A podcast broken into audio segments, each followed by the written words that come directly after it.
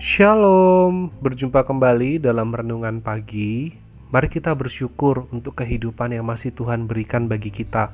Untuk kesempatan kita boleh menjalani satu hari lagi kehidupan kita bersama dengan Tuhan. Pada pagi hari ini, saya mengajak kita untuk memperhatikan satu bagian firman Tuhan dari kitab Yoel pasal yang kedua ayat 12 hingga ayat yang ke-14. Yoel 2 ayat 12 sampai 14 tetapi sekarang juga demikianlah firman Tuhan, berbaliklah kepadaku dengan segenap hatimu, dengan berpuasa, dengan menangis, dan dengan mengaduh. Koyakkanlah hatimu dan jangan pakaianmu. Berbaliklah kepada Tuhan Allahmu sebab ia pengasih dan penyayang, panjang sabar dan berlimpah kasih setia, dan ia menyesal karena hukumannya. Siapa tahu mungkin ia mau berbalik dan menyesal, dan ditinggalkannya berkat menjadi korban sajian dan korban curahan bagi Tuhan Allahmu. Melalui Nabi Yoel, Tuhan menyatakan hukumannya kepada umat Israel. Dan dikatakan itu sebagai hari Tuhan yang akan datang menimpa dan menerpa umat Israel. Hari Tuhan dinyatakan itu bukan untuk menakut-nakuti umat Israel, agar mereka takut waduh kalau hari Tuhan akan sengsara akan sulit. Ya sudah kami mau bertobat saja. Bukan seperti itu. Melalui Nabi Yoel Tuhan ingin agar umatnya yaitu orang-orang Yehuda secara khusus pada waktu itu mereka menyadari bahwa mereka telah berdosa terhadap Allah. Mereka telah hidup menyimpang dari apa yang Tuhan inginkan dan melalui Nabi Yoel kita lihat bahwa Tuhan menginginkan agar umatnya kembali kepadanya, agar umatnya berbalik kepada Tuhan dengan kesungguhan hati, kembali dengan tulus dan kembali menjalani hidup di dalam anugerahnya, yaitu di dalam pertobatan. Dikatakan, berbaliklah kepadaku dengan segenap hati, dengan berpuasa, dengan menangis, dan dengan mengaduh. Koyakkanlah hatimu dan jangan pakaianmu. Dalam bagian ini kita melihat bahwa Tuhan tidak sekedar meminta umat Israel melakukan ini dan itu, tetapi Tuhan meminta agar mereka tahu mengapa mereka melakukan ini dan itu koyakkanlah hatimu dan jangan pakaianmu. Berbaliklah kepada Tuhan Allahmu sebab ia pengasih dan penyayang, panjang sabar dan berlimpah kasih setia.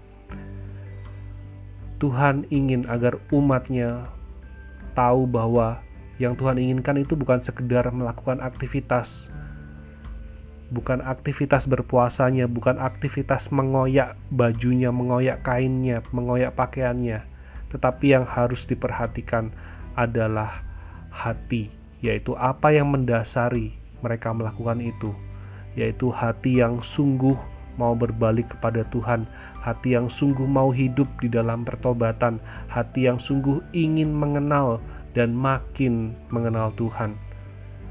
Bertobat itu tidak semudah membalik telapak tangan. Kita manusia adalah manusia yang berdosa kita tidak sempurna.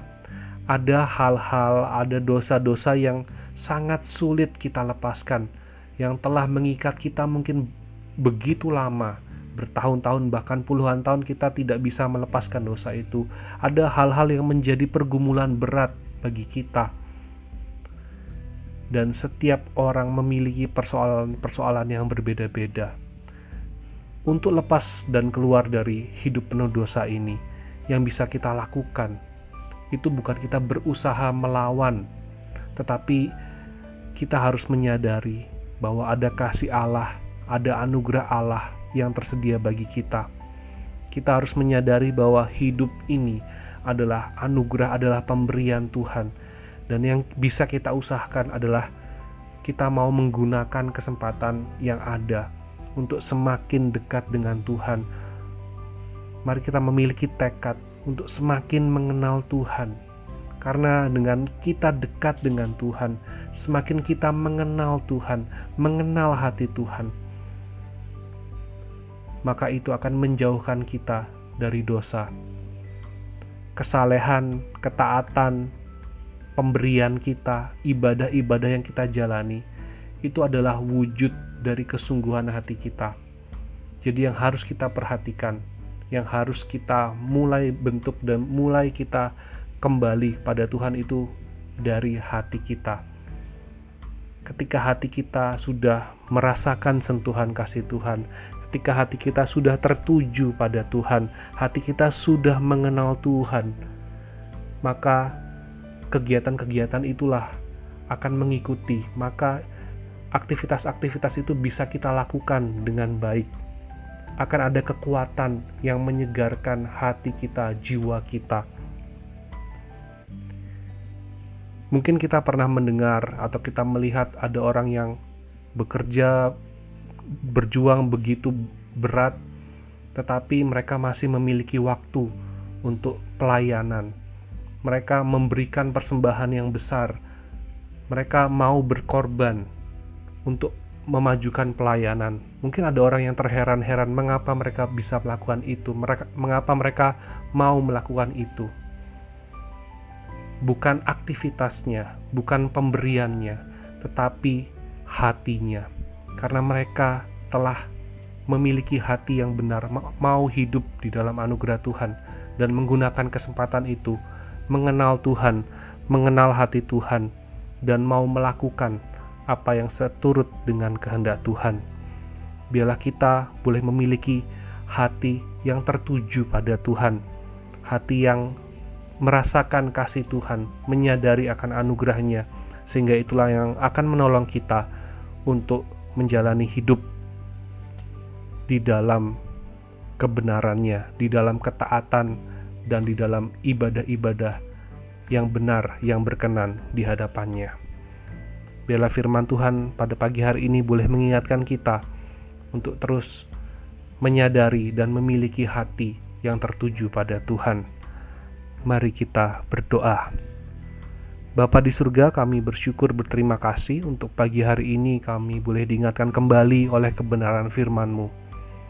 Di dalam pergumulan kami, kami bersyukur untuk kesempatan bahwa kami boleh mendengar Tuhan beranugerah atas setiap kami. Dan bila kami menyadari akan kesempatan yang ada, tolong kami ya Tuhan, untuk kami boleh memiliki hati yang tertuju padamu.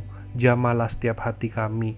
Di dalam pergumulan kami, biarlah kami juga boleh melihat akan kasih Tuhan dan mampukanlah kami untuk boleh melewatinya karena kami mengenalmu dan kekuatan Tuhanlah yang akan memampukan kami melewati pergumulan dan persoalan-persoalan yang ada. Kami bersyukur kami memiliki Allah yang penuh kuasa, Allah yang berkuasa, dan Allah yang begitu mengasihi kami dan kami juga mau menyerahkan kehidupan kami sepenuhnya, seutuhnya, setulusnya kepadamu untuk dipakai menjadi alat bagi kemuliaan namamu. Terima kasih ya Bapa, kami menyerahkan untuk kehidupan kami di dalam kami menjalani pekerjaan kami, dalam kami menjalani aktivitas kami, menjalani rumah tangga, menjalani pergaulan kami. Biarlah kami boleh menyatakan bahwa kami adalah milikmu melalui pikiran kami, perkataan kami, dan tindakan kami. Terpujilah Engkau ya Bapa, di dalam nama Tuhan Yesus kami berdoa. Amin. Selamat pagi, selamat beraktivitas. Tuhan Yesus memberkati.